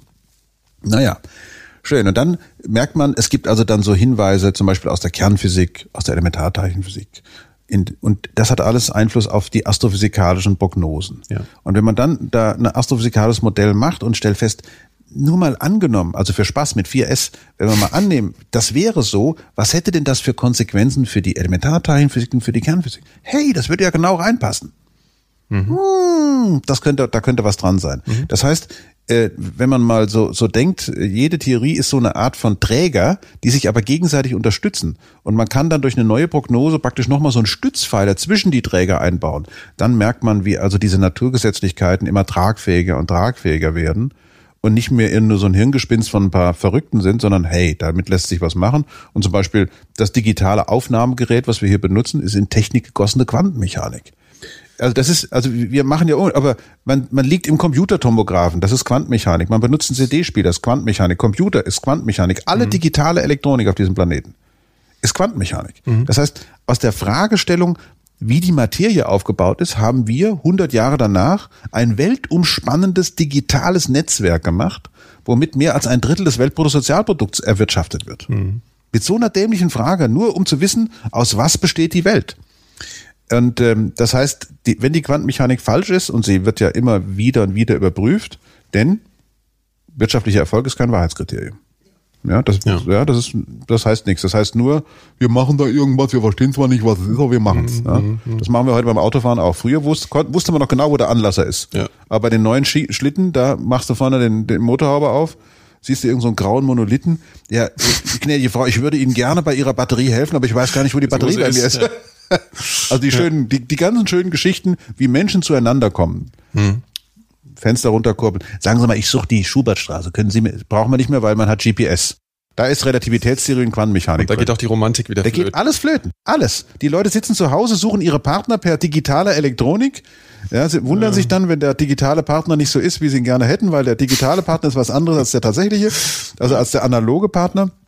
Bleibt man am besten gleich zu Hause. Ja, daran sieht man auch das Problem, dass wir natürlich äh, mit unserem Erkenntnisapparat, mit solchen Wissenschaften wie Mathematik und Physik, also einer Strukturwissenschaft wie der Mathematik, die sich mhm. nicht notwendig mit existierenden Strukturen beschäftigen muss, die aber eben sehr viel über Aussagenlogik sagt, und Physik, macht man Theorien und erzeugt Möglichkeiten in der Welt, die völlig unmenschlich sind. Wenn Sie sich überlegen, mit welcher Geschwindigkeit wir heutzutage Informationen zum Beispiel über den Planeten jagen, wie, mit welchen Geschwindigkeiten wir uns heute bewegen, ja. dann ist da der absolute Irrsinn. Ja? Mhm mir, mir fehlen die Worte. Man nimmt es aber einfach so an. Und es wird einfach, genau. Ja. Und das ist eine typische Haltung. Man benutzt irgendwas, ohne es zu verstehen. Mhm. Und deswegen ist es kein Wahrheitskriterium, weil man gar nicht weiß, wo, wovon man eigentlich spricht. Wenn man aber dann wirklich mal hinter die Kulissen schaut und schaut sich an, was alles dahinter steckt, um zum Beispiel einen Computer oder digitale Elektronik insgesamt zu entwickeln. Ja. Und wenn man dann zurück, zurückkommt zu den Elementarfragen, mhm. dann steht man dann da, das, das ist ja der Wahnsinn. Mhm. Das ist ja irre. Und diese Leute, die diese Quantenmechanik entwickelt haben, die können dann auch noch was darüber sagen, was am Anfang im Universum passiert sein muss. Weil der Uni Anfang des Universums, wenn er klein gewesen ist, wenn es stimmt, das Universum expandiert, dann war es gestern kleiner, dann kann ich es natürlich gedanklich auf ein, eine Größe runterschrumpfen. Atom, mhm. Atomkern, Elementarteilchen. Dafür haben wir alles Theorien. Wunderbar, wunderbar. Dann können wir also an den Anfang des Universums, kann man, kann, man richtig sehen, also wie da die, wie da die, ähm, die Ideen dann da durchschießen. Mhm. Und das ist halt die große Geschichte, die wir erzählen können. Nämlich vom Anfang des Universums bis zu unserem Gehirn, bis zu der griechischen Philosophie, bis zum Heute. Mhm. Diese, diese ganze Linie da durchzuerzählen, das ist, also da bin ich schwer, schwerst stolz drauf. Ja. Ich hatte auch neulich einen Artikel über so, ich glaube, das heißt Pioneer-Anomalie. Mhm. Mhm. Ähm, ja. Schön. Ja, schwierig. Ja, ja, ich weiß auch nicht, ob wir das in der Extremform durchgehen können, aber für mich war das nur, ich habe das so verstanden als ein mhm. Beispiel dafür, dass eben so die verschiedenen Erklärungstheorien äh, an, an, an ihre Grenzen kommen ja. und man immer noch ja. da sitzt und denkt, okay, da muss irgendwas verbunden werden genau. oder anders genau. miteinander verknüpft werden. Ja, aber das ist ein typisches Worum geht's da überhaupt bei der? Bei ja, es geht darum, also man hat einen gewissen Erwartungswert, wenn äh, eine Sonde hier von der Erde wegfliegt, dann weiß man oder meint zu wissen, wie das Gravitationsfeld der Sonne und der Planeten die Bahn dieses, dieser Sonde beeinflusst. Mhm. Und äh, da hat man jetzt was beobachtet, was mit diesen Erwartungswerten überhaupt nicht übereinstimmt. Also versuch, versucht man herauszufinden, welche Kraft wirkt auf diese Sonde. Und äh, da gibt's die tollsten Ansätze und es ist ein typisches Beispiel für den methodischen, für diese Methode der Naturwissenschaften, dass nämlich ein, eines, ein Rätsel zu einer wissenschaftlichen Aufgabe gemacht wird. Das heißt zunächst einmal nicht, dass das, was wir schon wissen über die Welt, falsch ist, sondern es heißt zunächst einmal nur, wir haben eine Wissenslücke und diese Wissenslücke, die machen wir jetzt zum Forschungsprogramm. Jetzt gucken wir mit dem Instrument, die wir haben, können wir diese Wissenslücke ausfüllen. Wenn nicht, gibt es einen Bedarf an Veränderung. Das kann dahin führen, dass wir eine Theorie aus, ja, verändern in mhm. irgendeiner Art und Weise möglicherweise auf den Kopf stellen. Auf, also diese kopernikanische Wende, das war so die letzte auf den Kopfstelltheorie, die also die ganze Sache nochmal praktisch um 180 Grad gedreht hat. Seitdem haben wir mehr so Umfassungstheorien. Also wenn es neue Theorien gibt, dann enthalten die die alten, aber sie können mehr erklären. Mhm. So. Und so würde man das heute auch machen, dass man heutzutage ist klar, die allgemeine Relativitätstheorie ist unglaublich gut überprüft, die Quantenmechanik ist unglaublich gut überprüft, Quantenelektrodynamik, all diese ganzen Geschichten. Wenn wir heute was anbieten, dann muss es eine Theorie sein, die alles das erklärt, plus und das macht es natürlich immer schwerer. Je mehr erklärt wird durch die Standardtheorien, umso schwieriger wird es für neue Theorien dann noch einen draufzusetzen. Mhm. Vor allen Dingen mit der Präzision, mit der inzwischen Theorien überprüft werden, ich habe ja hier in München äh, den wunderbaren Kollegen Theo Hensch, der ist ja, der hat einen Nobelpreis bekommen für Physik, unter anderem für seine präzisen Messungen quantenmechanischer äh, ja, Elementarbegriffe, mhm. Naturkonstanten und so weiter.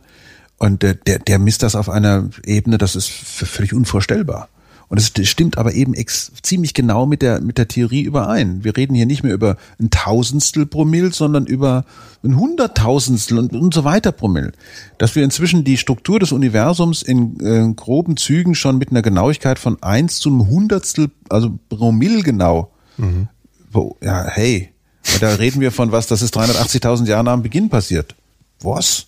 Ja, mhm. doch, ja, ist so. Mhm. Also ähm, das heißt, letztlich äh, ist auch so eine Pioneer-Anomalie, das reißt jetzt nicht raus. Wie viele andere esoterische Ergebnisse, die es äh, noch so geben mag, das mögen, sind alles interessante Ergebnisse, aber sie werden im Grunde genommen von den Naturwissenschaften immer zum Programm gemacht.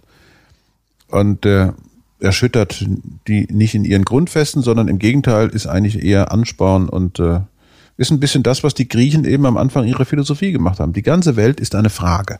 Hm. Das waren die ersten, die das gemacht haben. Hm. Und daraus ist die Philosophie entstanden und aus der Philosophie sind die Naturwissenschaften entstanden. Also auf dieser Ebene kann man einfach immer weitergehen. Sich mit Rätseln zu beschäftigen, ob es nun Sudoku ist oder irgendwas anderes, kann immer nur gut sein. Ja. Mhm. ja. Wir hatten es ja vorhin von Lebensbedingungen. Was haben Sie denn für, was, was brauchen Sie denn für Lebensbedingungen, um in so einem äh, Umfeld solche ständigen Hirnleistungen und Konzentration zu leisten? Wie, wie, wie geben Sie sich da? Was, wie entspannen Sie sich? Kochen Sie oder oder oder? Also ich ja. bin ein ziemlicher äh, Ausdauersportfreak. Mhm. Also ich bin, naja, zu die üblichen Sachen laufen, rudern, Fahrradfahren, alles was irgendwie, äh, sagen wir mal, einem 50-Jährigen gemäß äh, anständig, anständig mich zum Schwitzen bringt. Mhm hochvernünftig. Ähm, ja ich bin ein ziemlich, ziemlich, jetzt kommt der unvernünftige ja. Teil, ich bin ein ziemlich unver, ich bin ein ziemlich leidenschaftlicher Pfeifenraucher. Mhm, ja, das heißt hier also, auf dem äh, Schreibtisch auch einige. Ja, ja, und ja, äh, ich bin sehr Jahre. stolz darauf, dass ich 40 Jahre nach Herbert Wehner einen Preis bekommen habe, nämlich Pfeifenraucher des Jahres zu sein. Ah. ah. da hängt er. Ja, ja. Herbert Wehner, ja. Und ähm, es gibt viele Dinge, mit denen ich mich beschäftige, die überhaupt nichts mit meiner Wissenschaft zu tun haben. Ich bin ein leiden ziemlich großer Goethe-Fan. Mhm. Das können Sie auch hinter sich und über sich sehen. Ja, da ist hier sowieso äh, Blick hinter ich mir. Ich nur hier reinstellen müssen und hätte schon viele das Fragen Also alle, ja. alle meine, alle meine Buddies sind hier. Ich habe, äh, ich mache hier eigentlich genau das, was ich machen will. Also insofern kann ich gar nicht sagen, ich habe hier, ich habe hier genau dieses Refugium, was ich, was ich was ich brauche. Mhm. Und ähm, aber vor allen Dingen brauche ich die Arbeit mit den Studenten. Das mhm. ist für mich das Allerwichtigste. Mhm. Mhm. Also ja. Wie ist es denn, also man, Sie beschäftigen sich mit so riesigen Dimensionen, so also unglaublichen Umweltbedingungen, wenn Sie so ins, ins All hinausschauen, mhm. wenn Sie abends nach Hause gehen, ähm, wie kommt man denn so mit der eigenen Bedeutungslosigkeit gegenüber dem Universum so zurecht. Also man ist ja so im, eine Amöbe im Vergleich zum, äh, zum riesigen Etwas oder ist das eigentlich kein Problem? Also das Ach, ist so. Ja. Nee, da mache mach ich mir nie Gedanken drüber. Ja. Nie. Also man sitzt nie da in die, diese kleine und, und dieser schwarze Raum um einem mach rum mir, eigentlich. Mach ich, mach ich mir nie Gedanken drum. Mhm. Für mich ist alles, was ich tue, im Wesentlichen Vehikel, andere Leute dazu zu kriegen, ihre Vernunft zu benutzen. Ich bin ein hinterhältiger Pädagoge. Hinterfotzig förmlich. Mich hat mal, Sie sind wie, also das tollste Kompliment, was ich, oder es gab zwei tolle Komplimente, die ich mal die ich bekommen habe. Das eine war, Ihre Vorträge erinnern mich so unglaublich an einen niederrheinischen Kabarettist. Ich weiß nicht, ob Sie den kennen, Herr Lesch. Der heißt Hans-Dieter Hüsch. Da bin ich auf die Knie gegangen vor Dankbarkeit, ja. denn ich bin Hüschianer. Und das andere Kompliment war, Sie sind mir so ein listiger Odysseus. Der hat auch immer ein Trojan, der hat auch ein trojanisches Pferd äh, mhm. sich ausgedacht. Und mhm. äh, Vieles von dem, was ich da mache, sind trojanische Pferde. Nämlich irgendwie ein, eine Frage aufzuwerfen, wie zum Beispiel sind wir allein im Universum, um dann eben nichts anderes zu machen, als den Leuten Physik zu erklären. Ja. Nämlich diese große aufklärerische Leistung, die aus dem, letztlich aus dem 17., 18. Jahrhundert stammt. Benutze deinen Verstand, arbeite daran und versuch die Welt nach vernünftigen Kriterien einzuordnen. Versuch rauszufinden, vor allen Dingen, was ist auch deine Verantwortung, wenn du so vieles darüber weißt. Ähm, insofern beschäftige ich mich fast nie mit der, mit der Unbedeutendheit von des mhm. Homo sapiens, sondern ich, mir geht's eigentlich inzwischen immer mehr und mehr äh, komme ich, ich habe ich bin wirklich immer so, immer hinter Immanuel Kant her. Was kann ich wissen? Dot, dot, dot, dot, dot. Wunderbar. Und jetzt bin ich gerade in der Abteilung, was soll ich tun? Mhm. Die Ethik. Was, was sollen wir tun? Was fangen wir mit den ganzen wissenschaftlichen Ergebnissen, die wir über die Welt haben, an? Ja. Bin ich wieder bei der FIFA. Die Jungs haben offenbar nicht verstanden, was Sache ist, äh, wie viele andere auch nicht. Ähm, und das heißt, man muss einfach jetzt anfangen zu plädieren. Lasst uns über solche Riesenprojekte wie Desertec nachdenken. Solarthermiekraftwerke. Muss es Solarthermie sein?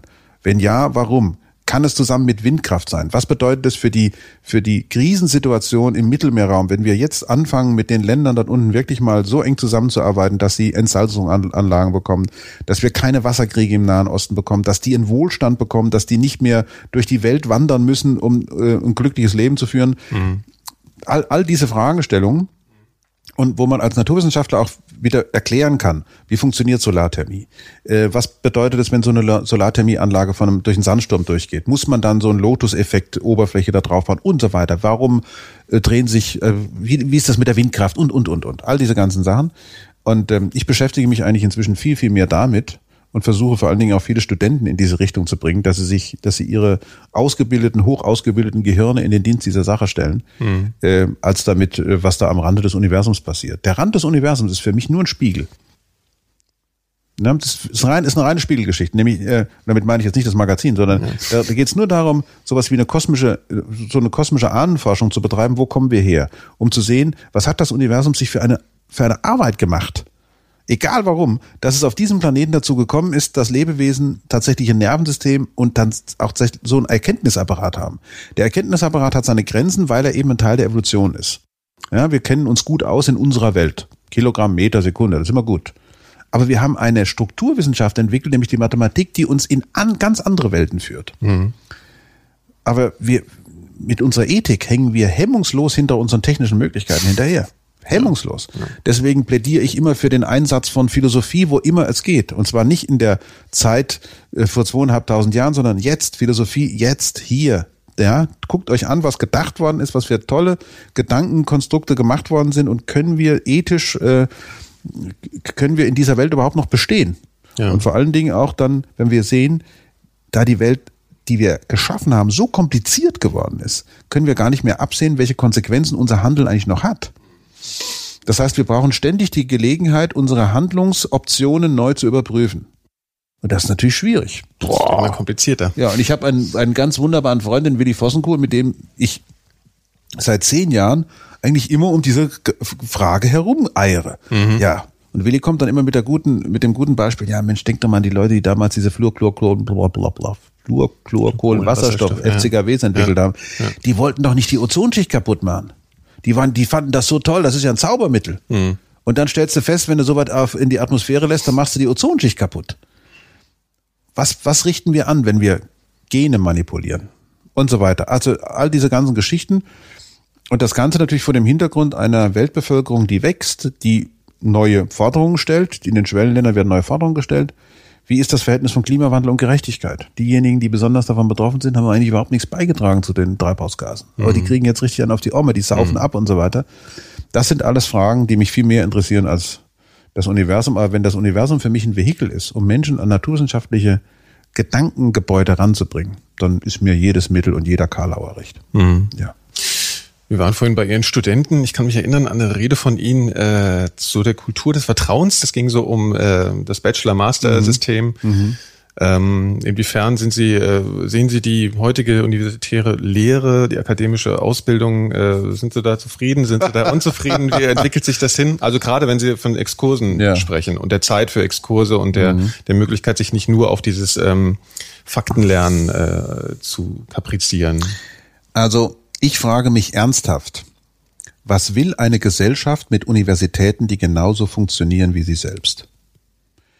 Wenn die Gesellschaft geprägt ist von Wettbewerb, Mobilität, Flexibilität bis zum Anschlag, mhm. was will sie mit Universitäten, die auch nichts anderes tun, als im Wettbewerb flexibel zu sein und bis zum Anschlag mobil zu werden und sonst irgendwas? Was soll das? Universitäten müssen Plätze sein, wo man mit den interessantesten Leuten über die abstrusesten Fragen sprechen kann. Das heißt, alles, was irgendwie aus dem kommerziellen Bereich kommt, an Begrifflichkeiten, hat in der Universität meiner Ansicht nach überhaupt mhm. nichts zu suchen. Mhm. Am Eingang einer Universität muss stehen, herzlich willkommen. Sie sind jetzt hier im Land des Vertrauens. Wir sind alle unglaublich daran interessiert, was von Ihnen zu erfahren. Erzählen Sie uns, warum Sie da sind. Und äh, wir sagen Ihnen, ob wir irgendwo was haben, wo wir Ihnen helfen können. Mhm. Wir können Sie mit Informationsquellen, wir können Sie mit Menschen zusammenbringen, aber kommt rein und guckt euch an, was wir hier machen können. Es muss ein Schutzraum sein. Er darf eben nicht so ausgesetzt sein, solchen Begriffen wie zum Beispiel Effizienz. Wissenschaft ist per Definition total ineffizient. Warum? Weil wir nicht wissen, was passieren wird. Hm. Franz Müntefering hat, glaube ich, mal, also es war auf jeden Fall Müntefering, ich weiß nicht in welcher Fernsehtalkshow, hat er mal gesagt, ja, man muss doch vorher mal so ungefähr wissen, was dabei rauskommt. Ja, das ist doch keine Wissenschaft. Ja? Das ist eben der ja. Unterschied zwischen Reform und Revolution. Bei Reformen, da hat man eben angewandte Forschung, das ist Re Reform. Da. Aber richtige wissenschaftliche neue Erkenntnis kann zu Revolutionen führen. Mhm. Und äh, deswegen würde ich immer dafür plädieren, lasst uns in Ruhe arbeiten. Bitte, lasst die Universitäten in Ruhe. Seid so freundlich, habt Vertrauen. Die Leute haben die ganzen Jahrzehnte über gute Arbeit gemacht. Das sind jetzt nicht mehr die gleichen, aber vertraut ihnen doch. Lasst sie doch mal in Ruhe mit den Studenten was Neues entwickeln. Möglicherweise etwas, was uns in der Gesellschaft dann nicht gefällt, aber wenn es aufrichtig ist, wenn es überprüft wird, und zwar innerhalb des universitären Rahmens. Ich denke nur, ich will mal ein ganz konkretes Beispiel nennen. Wir haben bei Bachelor- und Masterstudiengängen den Begriff dieser Zertifizierung beziehungsweise der Akkreditierung. Also das heißt, die Studiengänge müssen irgendwie überprüft werden. Und dafür gibt es Agenturen. Und mhm. ich bin erbost. Mhm. Es ist nämlich nicht so, dass die Agenturen das umsonst machen. Ja. Überhaupt nicht, sondern muss für richtig viel Geld dafür bezahlt werden. Das sind also dann schon Zahlen im Bereich von 10 Kilo Euro aufwärts. Also 10.000 Euro aufwärts pro Studiengang. Finde ich unglaublich. Finde ich ungeheuerlich. Wenn man sich darauf geeinigt hätte, dass eine Fakultät die andere Fakultät überprüft. Da kommen Kolleginnen und Kollegen von einer Physikfakultät, gucken sich das mal an, sagen, du, bei uns ist das aber ganz anders und so weiter. Da geht man zusammen Abendessen und dann lässt man sich das sagen und gut ist es. Aber dass irgendjemand hierher kommt und uns erklärt, wie wir Physik zu unterrichten haben. Ich habe meinem Dekan schon gesagt, wenn die kommen, dann könnt ihr mich einsperren. Das geht überhaupt nicht. Hm. Da kriege ich so einen Hals. Das ist fast wie wenn eine Unternehmensberatung käme oder so. Genau, ja. dieser ganze Unsinn, ja. wo die wo, wo die Industrie langsam merkt, die haben uns auch über zwei Jahrzehnte, mindestens zwei Jahrzehnte schön veräppelt und ausgenommen. Hm. Das wird jetzt bei den Universitäten auch. Und es kommt noch hinzu, dass manche öffentlichen Verwaltungen sagen, wir stellen überhaupt nur noch Menschen ein, die an einer, wenn sich, wenn sich um akademische Positionen handelt oder wenn Akademiker äh, eingekauft werden sollen, die an einer zertifizierten Universität unterrichtet worden sind. also hier, hier scheinen ja, ja, Die, die reinsten Connections scheinen ja hier zu bestehen, ja? ja. Das sind ja Gelddruckmaschinen, diese Akkreditierungsagenturen. Das ist zum Beispiel so eine Geschichte, ähm, und ich würde dringend darum bitten, lasst uns mit unseren Studentinnen und Studenten in Ruhe arbeiten. Wir, nämlich genau diese beiden Beteiligten. Universitas ist die Einheit von Studenten, von Studierenden und Professoren und Professoren. Das ist, das ist Universitas. Und alles andere interessiert mich nicht. Mhm. Was da auf irgendeiner höheren bildungspolitischen Ebene gemacht wird, das ist mir völlig egal. Mhm. Ich würde das, ich habe das mal in der Vorlesung auch gesagt, ich würde das als den Ludendorff-Komplex bezeichnen. Generalfeldmarschall Ludendorff hat im Ersten Weltkrieg zusammen mit dem Herrn Hindenburg hinten in der Etappe gestanden und hat äh, auf einem riesengroßen Tisch im Generalstab äh, Kompanien hin und her geschoben. Mhm. Diese beiden Herren hatten mit der Front nichts mehr zu tun. Die haben überhaupt nicht gewusst, was sich vorne in den Schützengräben abspielt. Mhm. Und ich muss leider sagen, dass ein großer Teil der Funktionäre der deutschen Hochschulen und insbesondere die gesamte, würde ich mal über einen Kamm, den ich jetzt leider hier nicht habe, über einen Kamm stellen, die gesamte bildungspolitische Kaste in Deutschland hat überhaupt keine Ahnung, wovon sie spricht, wenn sie von Universitäten und von Schulen spricht. Ich kann nur bitten darum, lasst uns in Ruhe mit den Studentinnen und Studenten arbeiten. Das ist das Einzige, was uns interessiert. Sonst nichts. Mhm. Und dann kommt auch was Gutes dabei raus. Aber dazu ist natürlich etwas notwendig, was heutzutage in der bundesrepublikanischen Gesellschaft zu einer seltenen Ware geworden ist nämlich Vertrauen. Was wir stattdessen haben, ist Misstrauensmanagement. Überall wird verlangt Leistungsnachweise. Es muss alles, muss pausenlos überprüft werden. Und gnadenlos muss alles, muss genauestens. Ich habe neulich meinen Studenten gesagt, was haltet ihr von einem Leistungsnachweis folgender Form? Ihr schreibt euren Lieblingswitz auf und wir werden die Benotung nach dem Lachen und nach dem Applaus im Hörsaal machen. Es kann doch nicht sein, dass jede ja. Vorlesung mit ja. einem Leistungsnachweis abgeschlossen werden muss. Die sollen da reingehen, die sollen, die sollen gucken, Mensch, das ist aber interessant, was der macht. Da will ich mehr von wissen. Und ja. dann kann man anfangen mit dem Leistungsnachweis. Aber wir zerstören mit dieser Art von, von durch und durch strukturierten Studiengängen zerstören wir das Allerwichtigste, was die Studenten in die Universität bringen, nämlich Motivation. Hm. Und wir nehmen ja auch die Zeit. Ne? Also, ja. ja. Ich meine, die Leute sehen teilweise aus, die haben sehr olympische Gedicht, Gesichter, fünf Ringe um jedes Auge rum, ja. weil die Stundenpläne sind völlig zusammengepresst worden. Das ist alles völlig unnötig, völlig unnötig. Hm. Das ist nämlich das Allerschlimmste. Man findet niemanden, der für diese ganze Modularisierung der Studiengänge wirklich, sagen wir mal, von ministerieller Seite aus verantwortlich sein soll. Mhm. Es ist nämlich leider Gottes so, dass die Universitäten sich im vorauseilendem Gehorsam und die deutschen Universitäten können das sehr gut, wie fast alle deutschen Einrichtungen, immer im vorauseilendem Gehorsam, besonders scharf. Wir hätten eine Bologna-Richtlinie haben können. Du, wir machen das mal so und die anderen machen mal so. Nix. Nein, wir haben uns auf die schärfste Variante geeinigt, wirklich. Mhm. Also auf der Schärfeskala von, von eins bis zehn sind wir bei elf gelandet oben. Schärfer geht es eigentlich kaum noch. Aber gleichzeitig sind viele nicht bereit gewesen, den Inhalt ihrer Vorlesungen, zum Beispiel den Inhalt ihrer Studiengänge irgendwie zu reduzieren. Da wird das Gleiche gemacht, nur eben in kürzerer Zeit. Oh Kompressions den Groll. Kompressionsverhältnis. ja, ja. Ich lache mich kaputt. Ja. Da habe ich überhaupt kein Interesse dran. Ich freue mich über jeden Studenten, der kommt und der mir hinterher sagt, das war eine Vorlesung. Äh, und, und dann kommt, dann kommt natürlich, ja, wie ist denn das mit dem Leistungsnachweis? Sag ich, ja, was, was haben Sie sich denn gedacht? Haben Sie irgendein Thema, was Sie interessiert? Ja, ich bin ja Segelflieger, ich kann was aufschreiben zur Physik des Segelflohs. Prima, sag ich. Mhm. Haben wir sonst noch einen Segelflieger hier im Hörsaal? Sie da hinten? Ach, Sie machen Segeln. Dann tun Sie sich doch zusammen. Schreiben Sie eine Arbeit zusammen über Segeln. Ob es mhm. nun Segelboot ist oder Segelfliegen. Und dann kommen Arbeiten raus, die sind grandios. Ja. Absolut grandios. Ich habe mhm. hier solche Hausarbeiten oder Bachelorarbeiten, da, das, das, das hätte man locker als Diplomarbeit durchgehen lassen können. Kommt Ihnen dann ja auch zugute, die haben was Spannendes Na klar, ja. das ist super. Ja. ja. hier, gucken Sie sich das an. Hier haben die zwei Jungs, die haben etwas gemacht, die haben sich mit Near-Earth Objects und Methoden zu deren Abwehr beschäftigt. Mhm. Also mit Asteroiden. Ja. Und die haben sich dann gefragt, wie können wir denn die, also wie, wie müsste man eine Bombe zum Beispiel einsetzen, um einen Asteroiden wegzuschieben? Das haben die genau ausgerechnet. Die haben das in dreimonatiger Arbeit haben die das gemacht und die waren total begeistert. Also, aber die Idee kam von ihnen. Mhm. Ja, wir hätten da sowas, würden wir gerne machen. Wie sieht's denn aus? Mhm. Super, macht mhm. das. Mhm. Und da sehe ich, dass das wirklich das Allerwichtigste ist, was wir ähm, von den Studenten auch kriegen können, ist eben deren Motivation. Ja. Und die kaputt zu machen, das ist eine Sünde. Ja. Sollte man auf keinen Fall auch nur antasten, sondern im Gegenteil, man sollte sie motivieren, wo immer es geht weil wir ja auch gar nicht wissen, was passieren wird. Und so eine schwierige Wissenschaft wie die Physik, da braucht man Leute, die neugierig sind und die viel Spaß daran haben, das zu machen. Und das ist leider Gottes durch das Bachelor- und Master-System ja. geht das ziemlich verloren. Das und es war un, es ist unnötig, das war noch Schlimmste. Völlig unnötig. Ich meine, mhm. wir sind ja getroffen worden wie eine Bombe. Wir werden nie vergessen, wie wir uns damals das alternativlos. Das ist ein schönes deutsches Wort. Das ist ein ja. schönes Wort. gehört eigentlich nicht in eine Demokratie, hat ja unsere Kanzlerin neulich schon mal losgelassen, da würde ich, hätte ich eigentlich auch einen Saal verlassen. Äh, wenn ich Parlamentarier gewesen wäre, hätte ich gesagt, wissen Sie was? Wir, Kanzlerin. Das ist auch alternativlos. Ähm, aber so wurde das gehandhabt. Bologna ist alternativlos. Tja, so ist das mit den Demokratien. Alternativlos.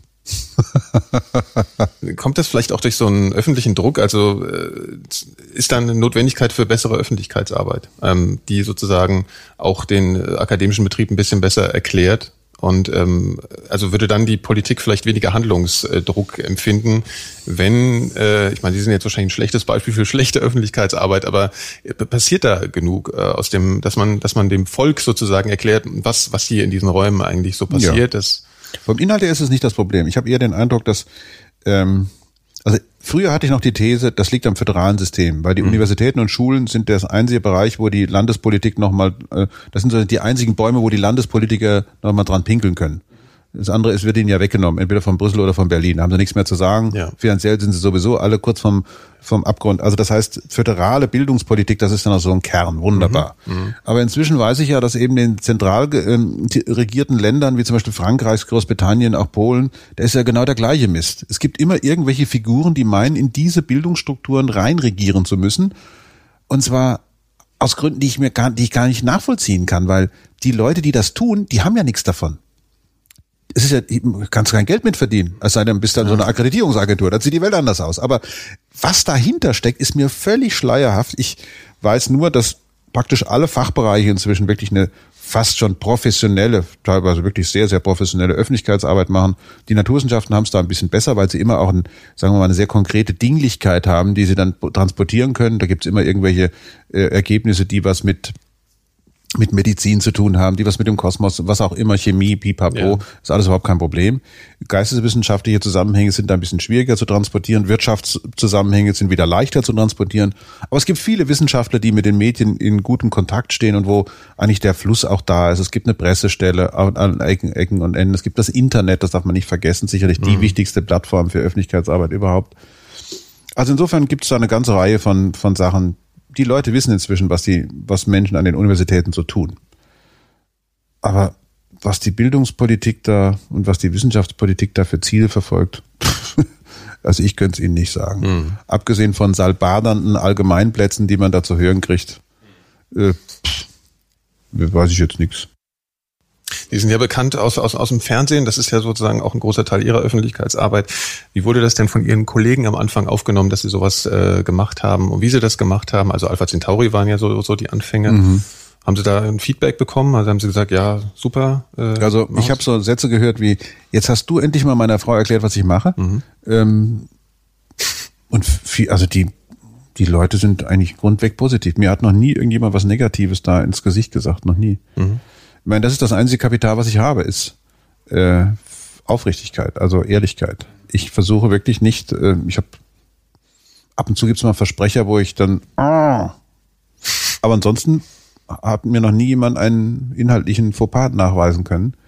Ich bemühe mich da immer ganz sauber und ordentlich, aber eben, sagen wir mal, auf eine etwas unkonventionelle Art zu erklären. Ja, aber sehr erfolgreich. Sie haben ja eine Wenn- große Fangemeinde. Ja, ja, wenn, also wenn wenn es darum geht, irgendwo einen Festvortrag an der Uni zu halten, dann heißt es, komm Harald, kannst du das nicht machen, dann kommen die Leute und so. Wie haben Sie es mit Lampenfieber? Haben Sie da, haben Sie da gar kein, äh, ist Ihnen fremd? Genetisch nicht, äh, Ist nicht vorgesehen. eine Nein, nein. Disposition. Das ist Nein, natürlich nein. beneidenswert. Ja. Ja, ja. ja das liegt daran, weil ich viel Theater und Kabarett gemacht habe als Student und ich äh, tatsächlich bühnenfest bin, Ja, das man kamerafest und natürlich. da stemme ich irgendwo hin und lege ich los. Ja, klar. Bühnenpräsenz heißt es, ja. Der Ja, Mann, ja, der ist ja stimmt. so präsent. Es gibt ja auch noch das böse Wort Rampensau. Gibt's genau, ne? genau, Ja, das bin ja. ich natürlich. Klar. Ja, klar. Ja. Äh, letzte Frage. Ähm, in Ihren beruflichen äh, Tätigkeiten, gibt es da sowas wie wirkliche Glücksmomente? Was haben Sie Glücksmomente und was sind die? Also wo Sie ganz persönlich sagen, das ist jetzt, ähm, jetzt bin ich glücklich. Also es gibt diese kleinen Glücksmomente, wenn man merkt, man hat wieder ein bisschen einen Tick mehr verstanden. Äh, wenn ich mit meinen äh, Studenten zusammenarbeite hier, wo man, wenn Simulationen endlich funktionieren, also Computersimulationen endlich funktionieren und sie ein überraschendes Ergebnis bringen, das sind alles solche kleinen Glücksteilchen. Und äh, wenn eine Vorlesung gut läuft und ich einfach mitkriege am Ende des Semesters, hey, die haben das auch tatsächlich die haben es verstanden. Mann, das ist ja sau stark, was die hier machen. Ähm, und also das, die größten Glücksmomente sind so, wenn es darum geht, wie man mich als, als Lehrer sieht. Und wo die Leute dann, ich zum Beispiel immer noch E-Mails kriege von Studenten, die mal hier an der LMU studiert haben und die mir dann sagen, was sie jetzt machen und warum sie es machen und was für einen Einfluss ich auf sie gehabt habe. Ähm, wo ich mir gar nicht bewusst darüber gewesen bin, dass diese, ausgerechnet diese Äußerung da so einen großen Einfluss gehabt haben soll. Aber das hätte sie derartig beeindruckt und das, das sind so, also ich bin sehr froh, wenn ich sehe, dass Studenten von mir einfach mh, hm, gute und erfolgreiche Menschen geworden sind. Das reicht mir. Mehr ist nicht zu sagen.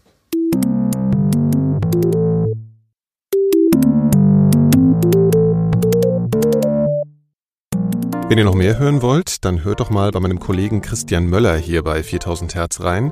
Der ist in seinem Podcast Durch die Gegend mit Eric Jarosinski durch Frankfurt am Main gelaufen. Er ist besser bekannt unter seinem Twitter-Handle Nine Quarterly wenn man so anfängt zu twittern, das ist ja so ein bisschen ähnlich vielleicht, wie wenn man auf eine Party geht und wie will man sich da darstellen unter den mhm. ganzen Leuten. Und da finde ich es schon relativ interessant, dass du gesagt hast, okay, ich, ich, baue mir eine Persönlichkeit, die sozusagen, also die Nein heißt. Mhm die den Avatar von einem Philosophen hat, nämlich Adorno, der mit Negativen sehr mhm. stark in Verbindung steht. Mhm. Und ich schreibe ja sehr depressiv vielleicht. Ja, ich weiß nicht, nee, depressiv nicht, aber schon, schon, schon auch mit so einem, mit so einem Unterton. Des, nee, klar. Nee, also es ist schon versucht, das Des Misanthropischen eigentlich ja, so ein bisschen. Das, ja, aber das zu übertreiben. Also, denn das ist ja auch, was, was mir da wichtig ist, ist irgendwie mal, ähm, das Misanthropische dann schon mal so zu übertreiben, dass, dass man vielleicht ähm, den eigenen Umgang mit dem Alltag, mit den Mitmenschen oder so auch mal vielleicht in, Frage stellt. Jetzt zu hören auf durchdiegegend.4000herz.de. Die Musik in diesem Podcast ist übrigens von Amy One von der EP Soft Mosh. Der Track heißt Lime Green und ist auf Bandcamp unter einer Creative Commons Lizenz erschienen.